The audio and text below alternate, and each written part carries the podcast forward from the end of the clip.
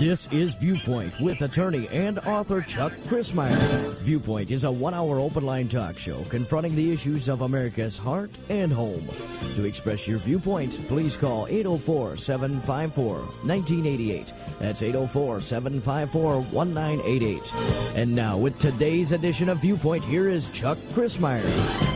A new study has, dare we say, revealed the condition of professing Christians today. I'm going to share this with you, and then I have an interesting question for you. If the facts as set forth in this study are true, then why, why in the world did God the Father need to send Jesus, his Son, as Savior? With that in mind, here we go with this study. 176 million American adults identify as Christian, but only 15 million, or 6%, actually hold a biblical worldview. Among the errant perspectives most widely embraced are these 72% argue that people are basically good. 71% consider feelings, experiences, or the input of friends and family as their most trusted resources of moral guidance. 66% say that having faith matters more than which faith you pursue. 64% say that all religious faiths are of equal value. 58% believe that if a person is good enough or does enough good things, they can earn their way to heaven. 52% claim that determining moral truth is up to each individual, and there is no moral absolute, no more absolutes at all that apply to everyone. Rather stunning, isn't it? It seems to me that it's very stunning, but the real question that came to me is if this be true, then why was it necessary for Jesus to come? If 72% are actually good, basically good, and 71% consider their feelings and experiences or the input of their friends and family the most trusted sources of moral guidance, and 66% say that having faith matters more than which faith you pursue. In other words, you can believe anything you want. 64% say that all religious faiths are of equal value. Then why should Jesus have come? That's a hovering question today on Viewpoint, I'm glad that you've joined us. It's conversation, as always, with ever increasing conviction, talk that transforms. And we know in the book of Matthew, we are told that God told Joseph that he was to give a name to his son. And what name was that? He said, His name shall be called Jesus or Yeshua or Yahshua, meaning God saves. Now, isn't that interesting?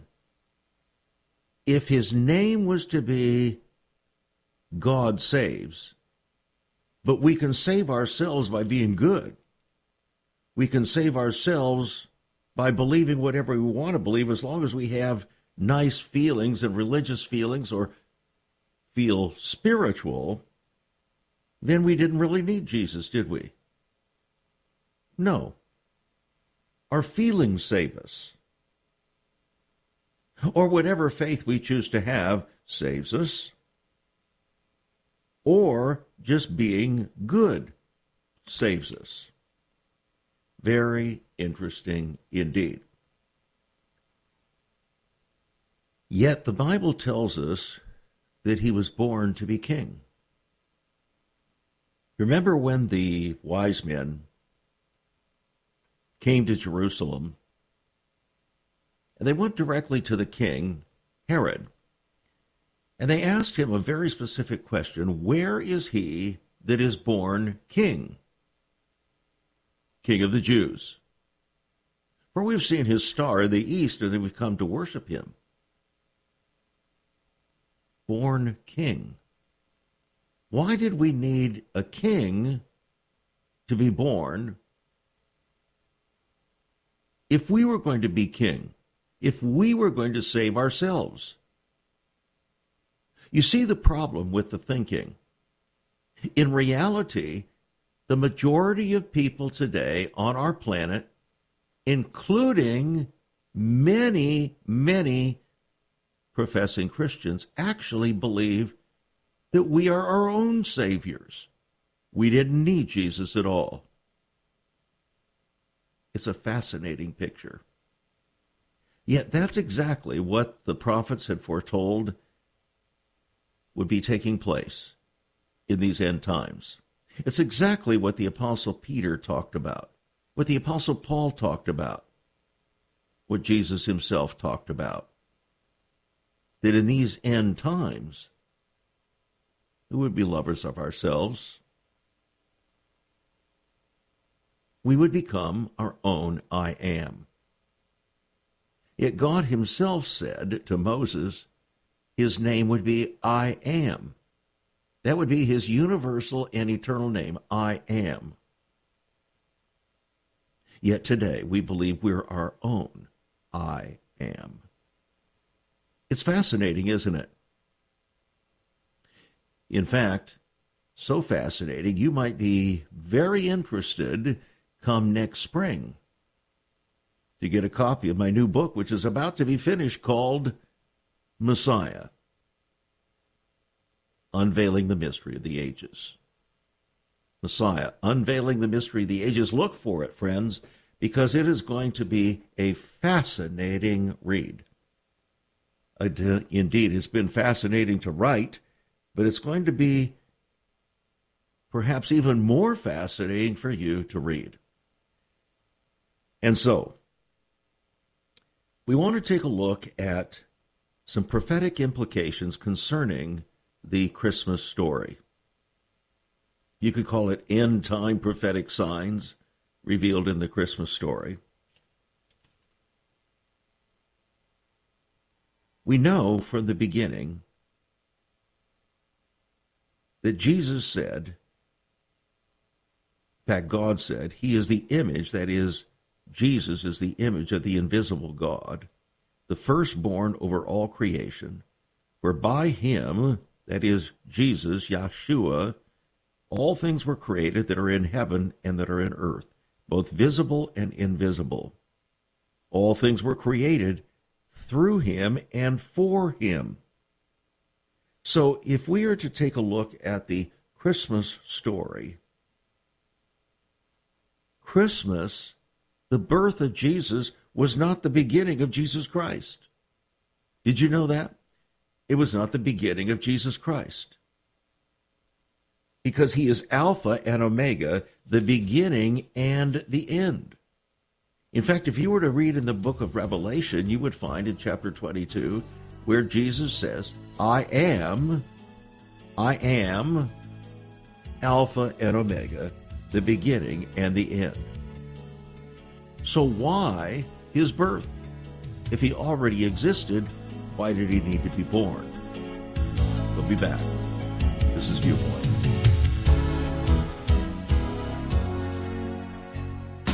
Once upon a time, children could pray and read their Bibles in school. Divorces were practically unknown, as was child abuse. In our once great America, virginity and chastity were popular virtues and homosexuality was an abomination. So what happened in just one generation? Hi, I'm Chuck Crismier, and I urge you to join me daily on Viewpoint, where we discuss the most challenging issues touching our hearts and homes. Could America's moral slide relate to the fourth commandment? Listen to Viewpoint on this radio station or anytime at saveus.org.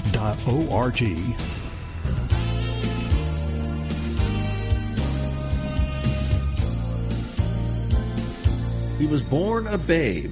They laid him, wrapped him in swaddling clothes, and laid him in a manger because there was no room for them in the inn. Born to be king. They lay him in a manger. And we've kept him in the manger.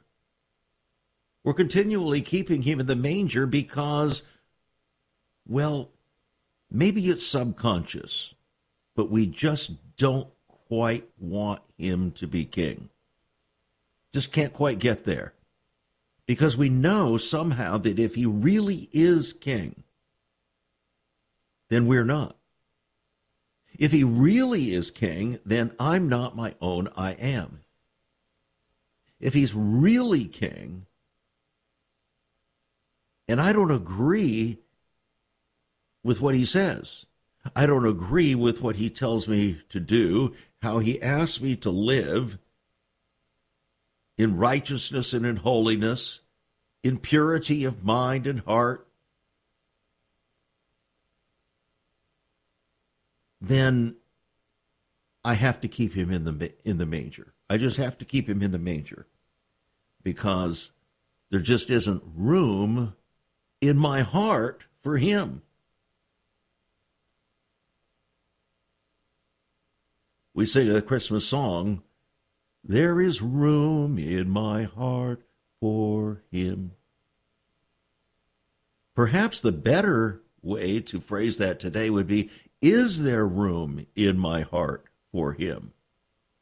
Is there room in my heart for him? Because actually, he wants to rule and reign from the temple of my heart. But it's very hard for him to rule and reign from the temple of my heart if the temple of my heart is not pure. Do you remember back in the days before Jesus, the days of the Maccabees. The days of the Maccabees when Antiochus Epiphanes came and uh, destroyed the temple and defamed and defiled the temple by offering a swine on in the temple on the altar. And they came in and they purified the temple. Why did they have to purify the temple? Why did they have to cleanse the temple? Because God is God. God is God, and He's not going to come into a place that is defiled. Yet the Apostle Paul said, Don't you know that your body is the temple of the Holy Spirit? If you knew that your body was the temple of the Holy Spirit, that God wants to rule and reign from the tabernacle or temple of your heart, then why do we live the way we do? Why do we do the things that we do? Why do we fail to do the things that God would have us to do? Why do we conduct ourselves in sexual immorality, deception, lying, all kinds of distortions and perversions of a pure life. Maybe, just maybe, we can get some hints from the Christmas story about this matter of purity, about this matter of God's expectation that we live a pure and holy life. In fact, the Apostle Paul writes concerning our marriages that we are to be pure and holy before Him, that our marriages themselves are to reflect the purity and holiness of our relationship with Jesus Christ. In fact, the scripture says that He's not coming back. The baby born in the manger to come back as king is not coming back for a bride with spot, wrinkle, or any such thing. No spot, no wrinkle, no such thing. Must be blameless, pure. And without holiness, no man will see the Lord.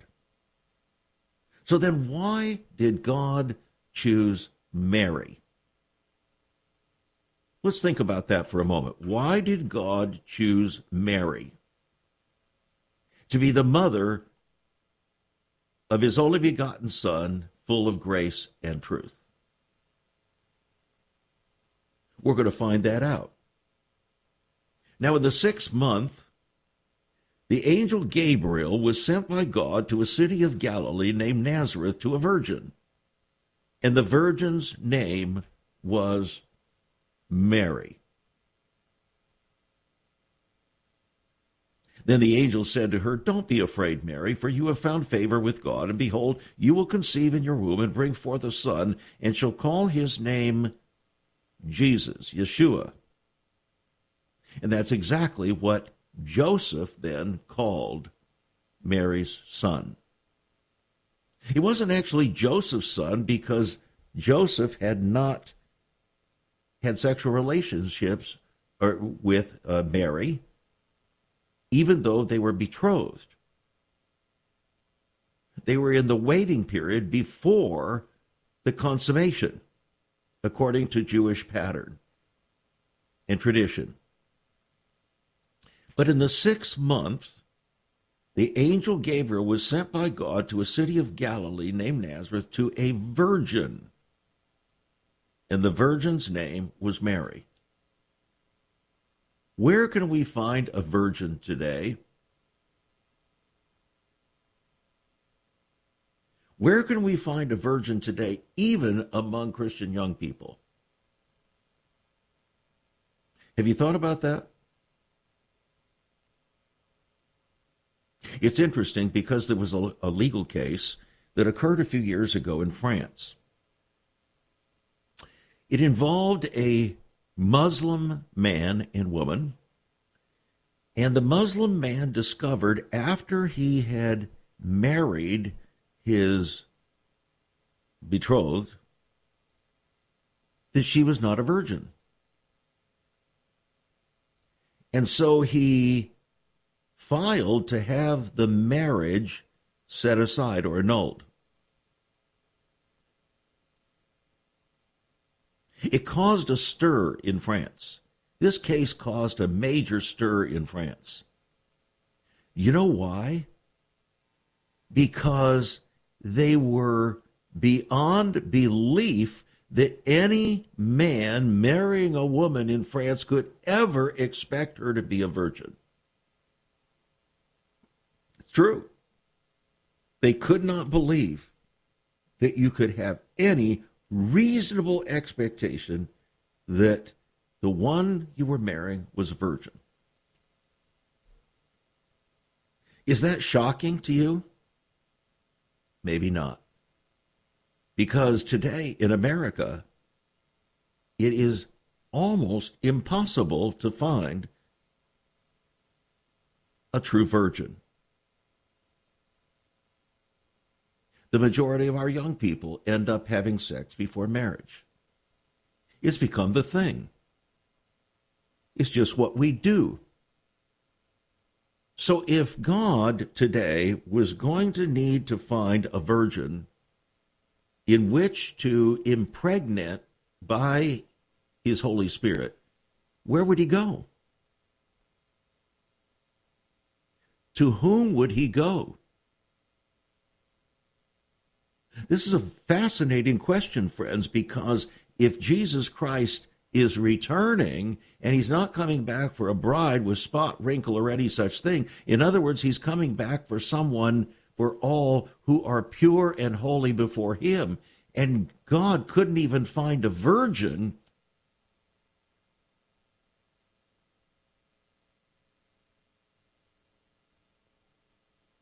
we don't have time to go through all of the various st- statistics concerning the lack of virginity in our country today. But in France, they had no expectation that any young woman would ever be a virgin. But the court saw otherwise. The court in France saw otherwise. In fact, the court concluded that it was appropriate for that husband to set aside his wife on the basis that she was not a virgin. Why was that?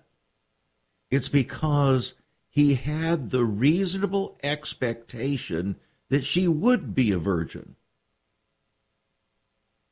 It was part of Islamic culture their religious basis, their religious uh, convictions. And so he had every reasonable expectation that she would be a virgin. Now, she may have also purported that she was a virgin. I do not know. But the court concluded he had a reasonable expectation to believe that she was a virgin, and therefore, on that basis, he basically had been defrauded. And the court set aside the marriage. I have an interesting question for you. If such a case were to be brought before the court today in America, and you were the bride, be you male or female, you were the bride, and Jesus was the bridegroom who had brought the case before the court to set aside the purported marriage between you and him. What do you think the court would say?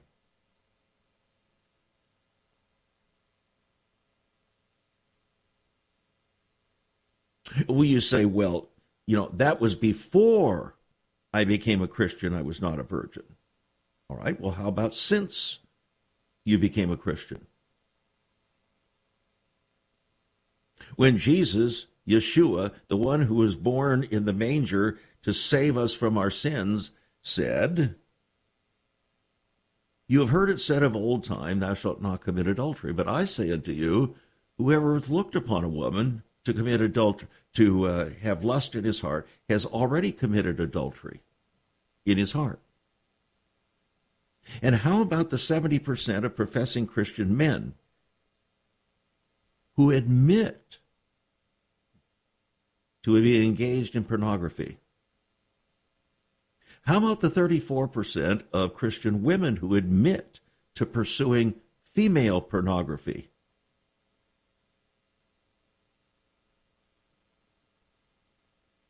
Would God select you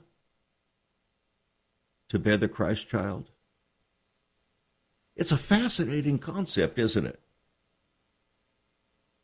Aren't you glad that we have a merciful God? Aren't you glad that we have a merciful God? On the other hand, his mercy does not extend to putting up with our immorality. Just does not. Because he's not coming back for a bride with spot, wrinkle, or any such thing.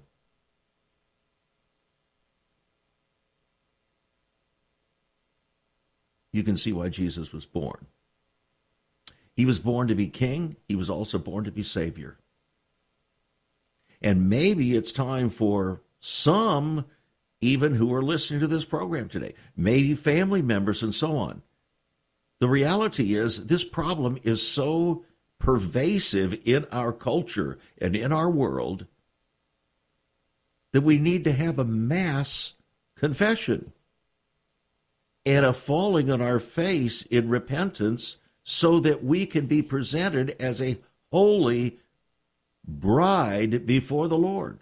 In fact, the Apostle Paul said in his writings that I am seeking to prepare you as a chaste virgin before God. Why did he say that? Because God is expecting us if we are to be betrothed to his husband and be to to his bridegroom Jesus who is coming again for a bride dressed in white to be presented holy and blameless before him. We got a lot of work to do. Some holy work to do. Would God select you to bear the Christ child? We'll be right back after this to talk a little bit more about this young lady, Mary. It's amazing that God chose her. There is so much more about Chuck Crismier and Save America Ministries on our website, saveus.org. For example, on the front page are two great videos. First, an interview and discussion of Chuck's book, Out of Egypt. Also, a great TV interview with Chuck regarding his book, Seduction of the Saints. Much more videos, a For Pastors Only section, and also you can view Chuck's weekly teachings. All at his website, saveus.org. That's saveus.org. Also on Chuck's website, listen to Chuck's Viewpoint broadcast. Listen to the archives. Maybe you missed a program. Check it out at saveus.org. Also, there are some great resources, hospitality information, also information about marriage, divorce, and remarriage, newsletters, articles, prophecy, prayer and revival information, all at saveus.org.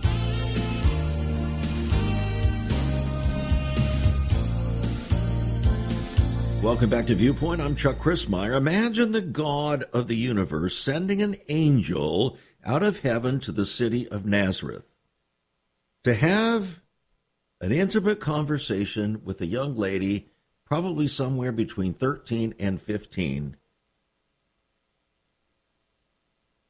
And that one conversation with God would completely, radically shift her life into a prophetic destiny. And that prophetic destiny would be unlocked because of her purity. Her prophetic destiny would be unlocked because of her purity. Jesus, you'll remember, in the Sermon on the Mount said, Blessed are the pure in heart for they shall see God. The babe that was born in the manger to a woman pure of heart and life turned around and said, Blessed are the pure in heart, for they shall see God. This idea and expectation of being pure and holy before God is so pervasive from the beginning of the Bible to the end of the Bible that it's almost impossible to miss it if our eyes are open. When the scripture says that without holiness no man shall see the Lord, it's really talking about the fullness of purity before God. Not just purity of actions, but purity of attitude and purity of behavior.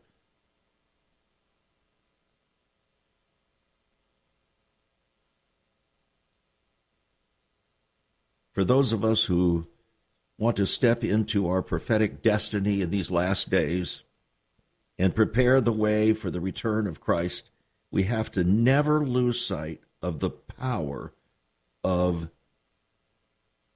purity. The power of purity.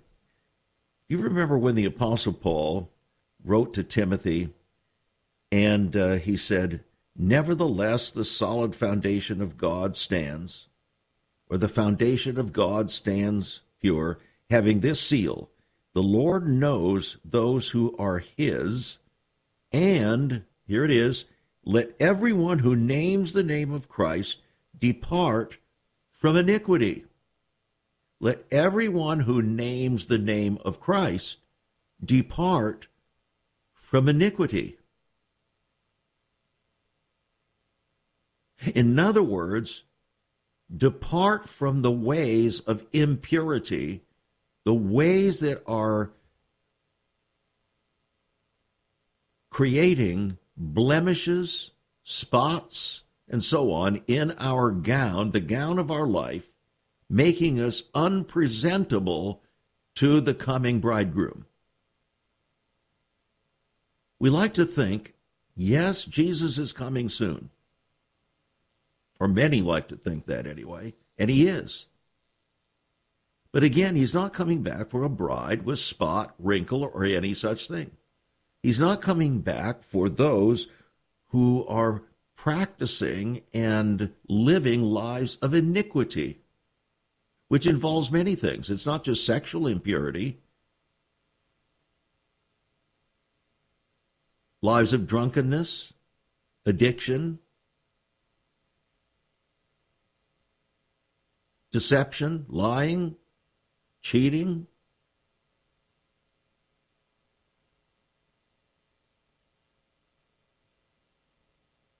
The tears come to my eyes because having spent 20 years in the practice of law, 80% of my clientele being from the broader body of Christ, I have seen the underbelly of the body for 20 years. After 35 years of pastoral ministry in various ways and broadcasting for 26 and a half years, I have seen the underbelly. The body of Christ is not pure, not even close. Not even close. Are we really the body of Christ? Are you sure? Are you sure? If we are to bear the Christ child, the living Christ in and through our hearts, are you sure that we're part of his body? This is not a casual question. This is a real question, if indeed we believe that he's coming soon. Andraé Crouch, you remember back there in the 1970s, wrote the song Soon and Very Soon. We're going to see the King. Hallelujah, hallelujah. The Gaithers wrote the song The King is Coming. The King is Coming. I can hear the trumpet sounding. If we really believe that, would we not be conducting ourselves differently? Would we be not more like Mary to whom the Holy Spirit came through the angel Gabriel. Blessed are you among women.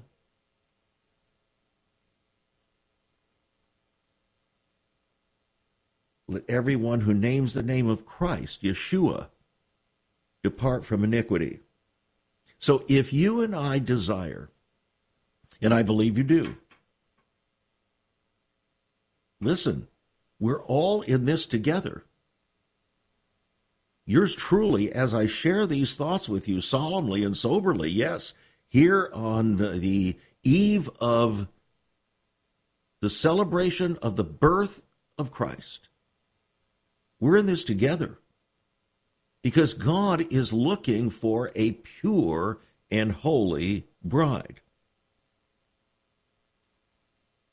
So if we desire to step into our prophetic destiny and be used by the Master, we have to make purity a non negotiable. Purity then positions our lives, your life, my life, to prepare the way for the return of Jesus Christ, called Yeshua HaMashiach, Jesus the Messiah. Aren't you glad that the beloved disciple John wrote in John 1 9 that if we confess our sins, he is faithful and just to forgive our sins and to cleanse us from all unrighteousness or all impurity. So, purity then sets the stage for the prophetic promise of our Savior, Jesus Christ, who would be conceived in the womb of Mary by the power of the Holy Spirit. Mary didn't know such a thing like this would come to pass. But apparently, she positioned her life in a place of purity so that the Holy Spirit could come upon her, could be she could be selected by God to bear the Holy One of Israel. Yeshua, Jesus Christ, the one who would save his people from their sin. And so when the angel came to her, the word of the God of God was spoken over Mary's life through the angel. How did she respond? Immediately she responded, Let it be to me according to your word. Let it be to me even according to your word. Would we say that today? Are we conducting our lives in such a way that we could even conceive the thought in our minds that we also can bear the Christ child or the image of Christ in our own lives? Doesn't the scripture say, Christ in you, the hope of glory? How can we truly expect or believe that Christ is in us, the hope of glory, if indeed we are impure? That we're not seeking to walk in purity and in holiness and in righteousness. Maybe now we can understand a little bit better why Jesus said in the Sermon on the Mount, but seek first the kingdom of God and his righteousness and his pure way of living. Unfortunately, we just kind of shun that expectation today. First of all, we're not so happy that he would be king. We would rather he be our buddy. We want Jesus to come alongside and cuddle with us. But we don't see him as a reigning king but he came as a babe for the very purpose of being a reigning king. In fact, he was king when he was born. Where is he that is born king of the Jews? So if we are not conforming to the expectations of his kingdom, of his kingship, then whose kingdom are we part of? You see, we have to start thinking through some of these things, and it's not that difficult. Whose kingdom, then, are we really part of? The Jewish leaders that Jesus accosted there during his ministry said, You sound as if we're not of our father Abraham. We are of our father Abraham. We're the children of Abraham, they argued.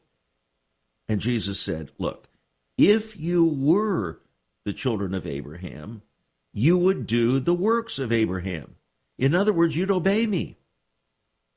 You would show your trust in me by obeying me, but you don't. Therefore, here's what Jesus said. This is the one born in the in the manger. He said, "You are of your father, the devil." He was speaking to the religious leaders of Israel, who supposedly were revered as leading the people in the ways of God. That was their perspective. But it wasn't Jesus' perspective because they were impure. They were impure not only in body, but impure in heart they were not prepared to receive the Holy One of Israel. We'll be right back. Stay tuned, friends. Have you ever considered what the early church was like? Many people are developing a heart longing for greater fulfillment in our practices as Christians. A recent study showed 53,000 people a week are leaving the back door of America's churches in frustration. What is going on? Why has there not been even a 1% gain among followers of Christ in the last 25 years? Could it be that God is seeking to restore first century Christianity for the 21st century? Jesus said, I'll build my church. Is Christ by his Spirit stirring to prepare the church for the 21st century? The early church prayed together and broke bread from house to house. They were family, and it was said by all who observed, Behold how they love one another. Incredible. But the same can be found right now. Go to saveus.org and click Cell Church. We can revive first century Christianity for the 21st century. It's about people, not programs. It's about a body, not a building. That's saveus.org. Click Cell Church.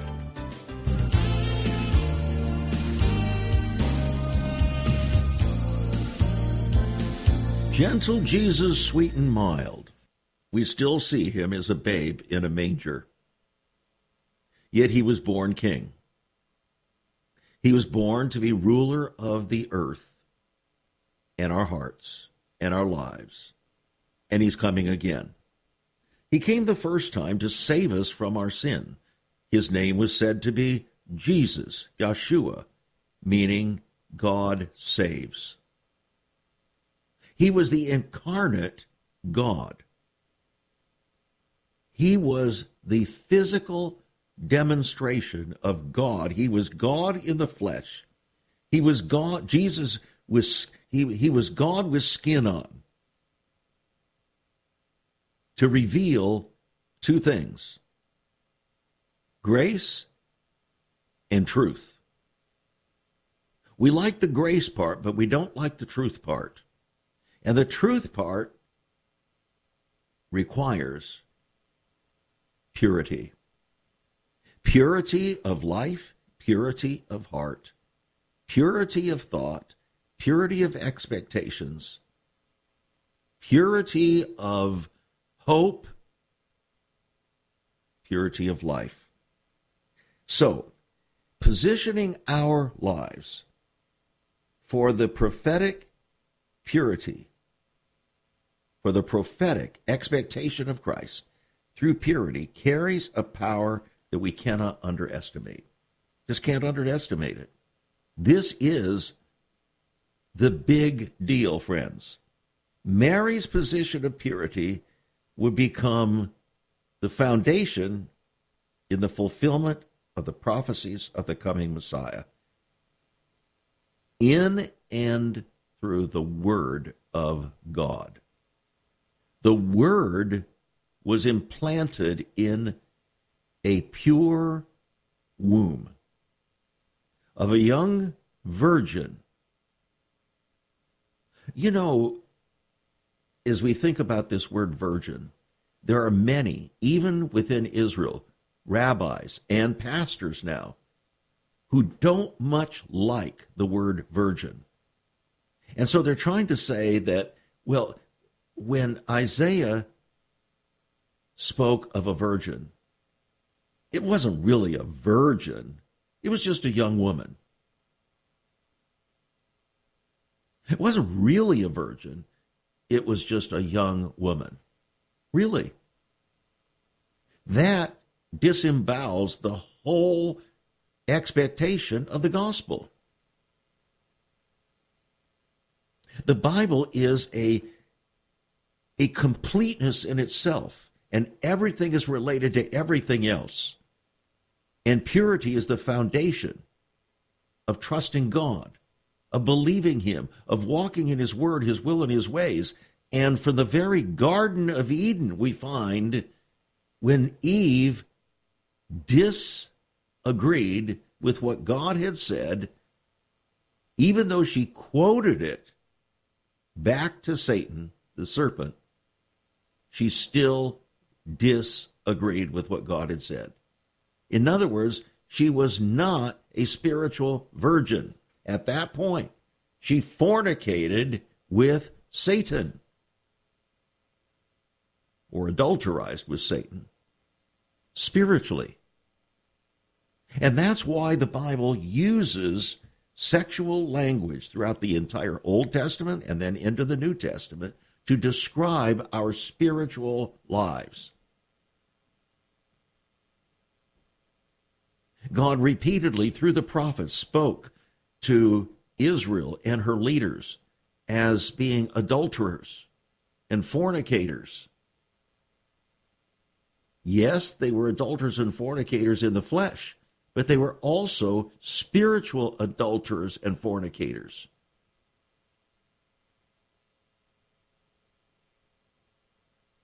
And we're in grave danger of that even today. About 20 years ago, an article, a short little article, came out in Time magazine. The title was In So Many Gods We Trust. In so many gods we trust.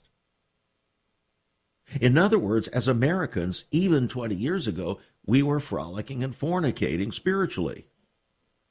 It's not just something that just happened, it's something that we have allowed to happen in our lives, in our behavior, in our attitudes, in our ways over many, many years now. And we are at a position where the broader professing body of Christ is absolutely unmitigatingly unready for the second coming of Christ. Unready.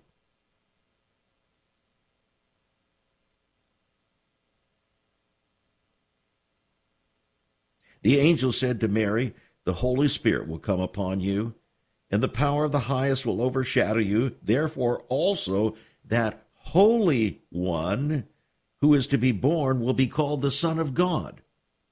God was not about to have the Holy Spirit impregnate Mary if she was impure.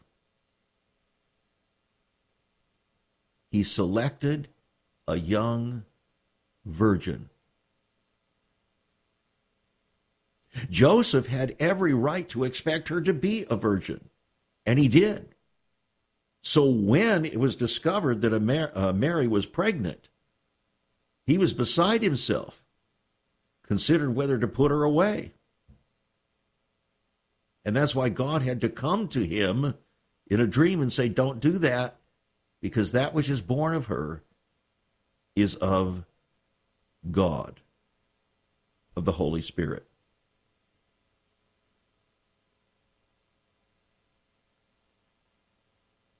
So Mary said, Behold, I am the maidservant of the Lord.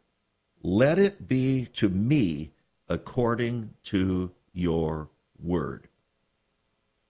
If we're going to be ready for the coming of Christ in all of his fullness, not as a babe in a manger, but as a reigning king, as King of kings and Lord of lords, we are going to have to come to the place, every one of us, pastor, priest, people, all are going to have to come to the place, including the Pope. Let it be to me according to your word. Because I have made myself ready. The Apostle John said, Whoever has this hope, the hope of the second coming of Christ, in him will purify himself even as Christ is pure. A lot of people will say out there, well, I can't purify myself. Isn't that why Jesus came to save us from our sins because we couldn't save ourselves? That's true. But he also expects us to walk in righteousness and in holiness and in purity of mind and heart and body And that's why the warning from the Apostle Paul don't you realize your body is the temple of the Holy Spirit? How dare you be out there fornicating and frolicking and all these things? How, how dare you be doing that? No. It's time for us to come clean with God.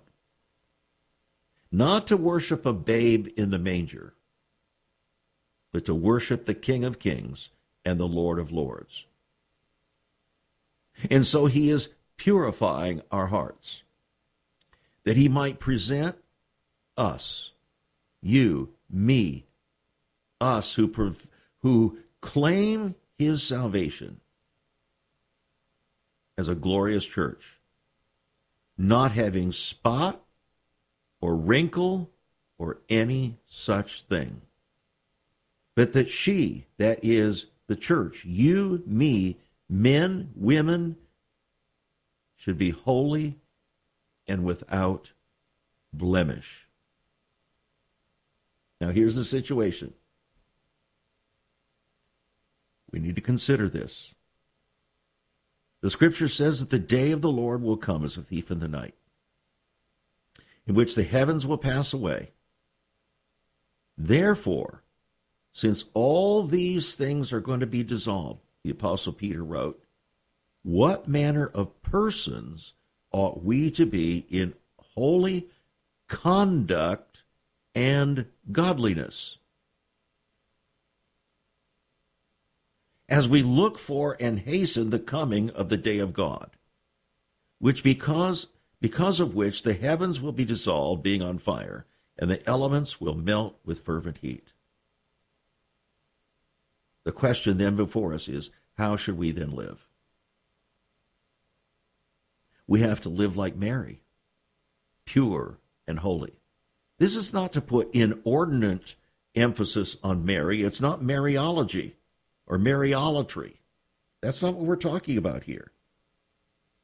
We're talking about God in the priorities of his kingdom and to prepare the way for your salvation and mine chose a woman pure and holy even in her teenage years. Could he find such a person today? How about your daughter? How about your son? How about you?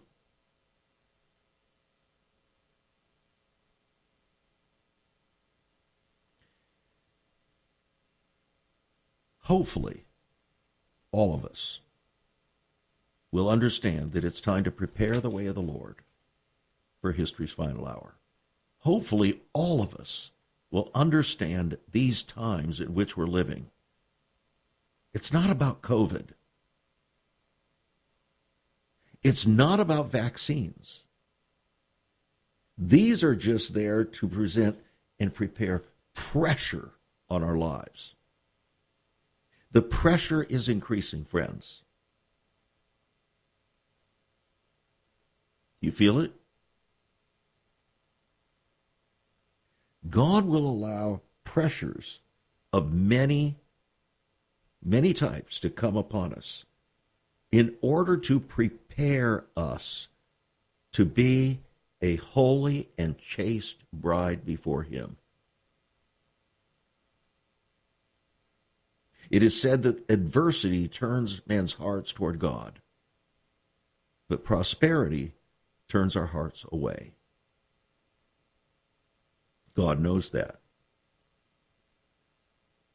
He is allowing great and increasing pressure to come upon us to get our attention, that He might present you and me, His purported bride, to Himself a glorious church, not having spot or wrinkle or any such thing, that we should be holy and without blemish. Has he found you? Would you be a surrogate Mary to carry the Christ child today? Chaste and holy before God.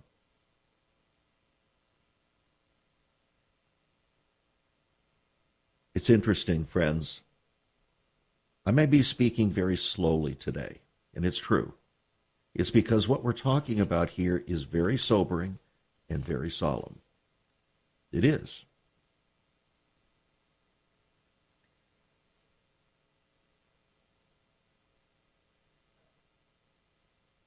It's so sobering and solemn that it's very hard for me to muster the words that are necessary to communicate how sober and solemn this really is. Yes, we want to sing joy to the world, the Lord has come. But the only way we're going to be able to truly sing from our hearts as we see the King of Kings coming is if our own hearts have prepared him room. And the only way to prepare him room is through repentance, to cleanse our hearts from all iniquity and impurity so that we can be presented as a chaste bride before Him. Let's seek the Lord with a whole heart. Perhaps this Christmas season will be the beginning of a whole new life of purity. For you, for your family, for your congregation, my dear friend. Thanks for joining us. Have a blessed blessed Christmas. You've been listening to Viewpoint with Chuck Crismier. Viewpoint is supported by the faithful gifts of our listeners. Let me urge you to become a partner with Chuck as a voice to the church declaring vision for the nation. Join us again next time on Viewpoint as we confront the issues of America's heart and home.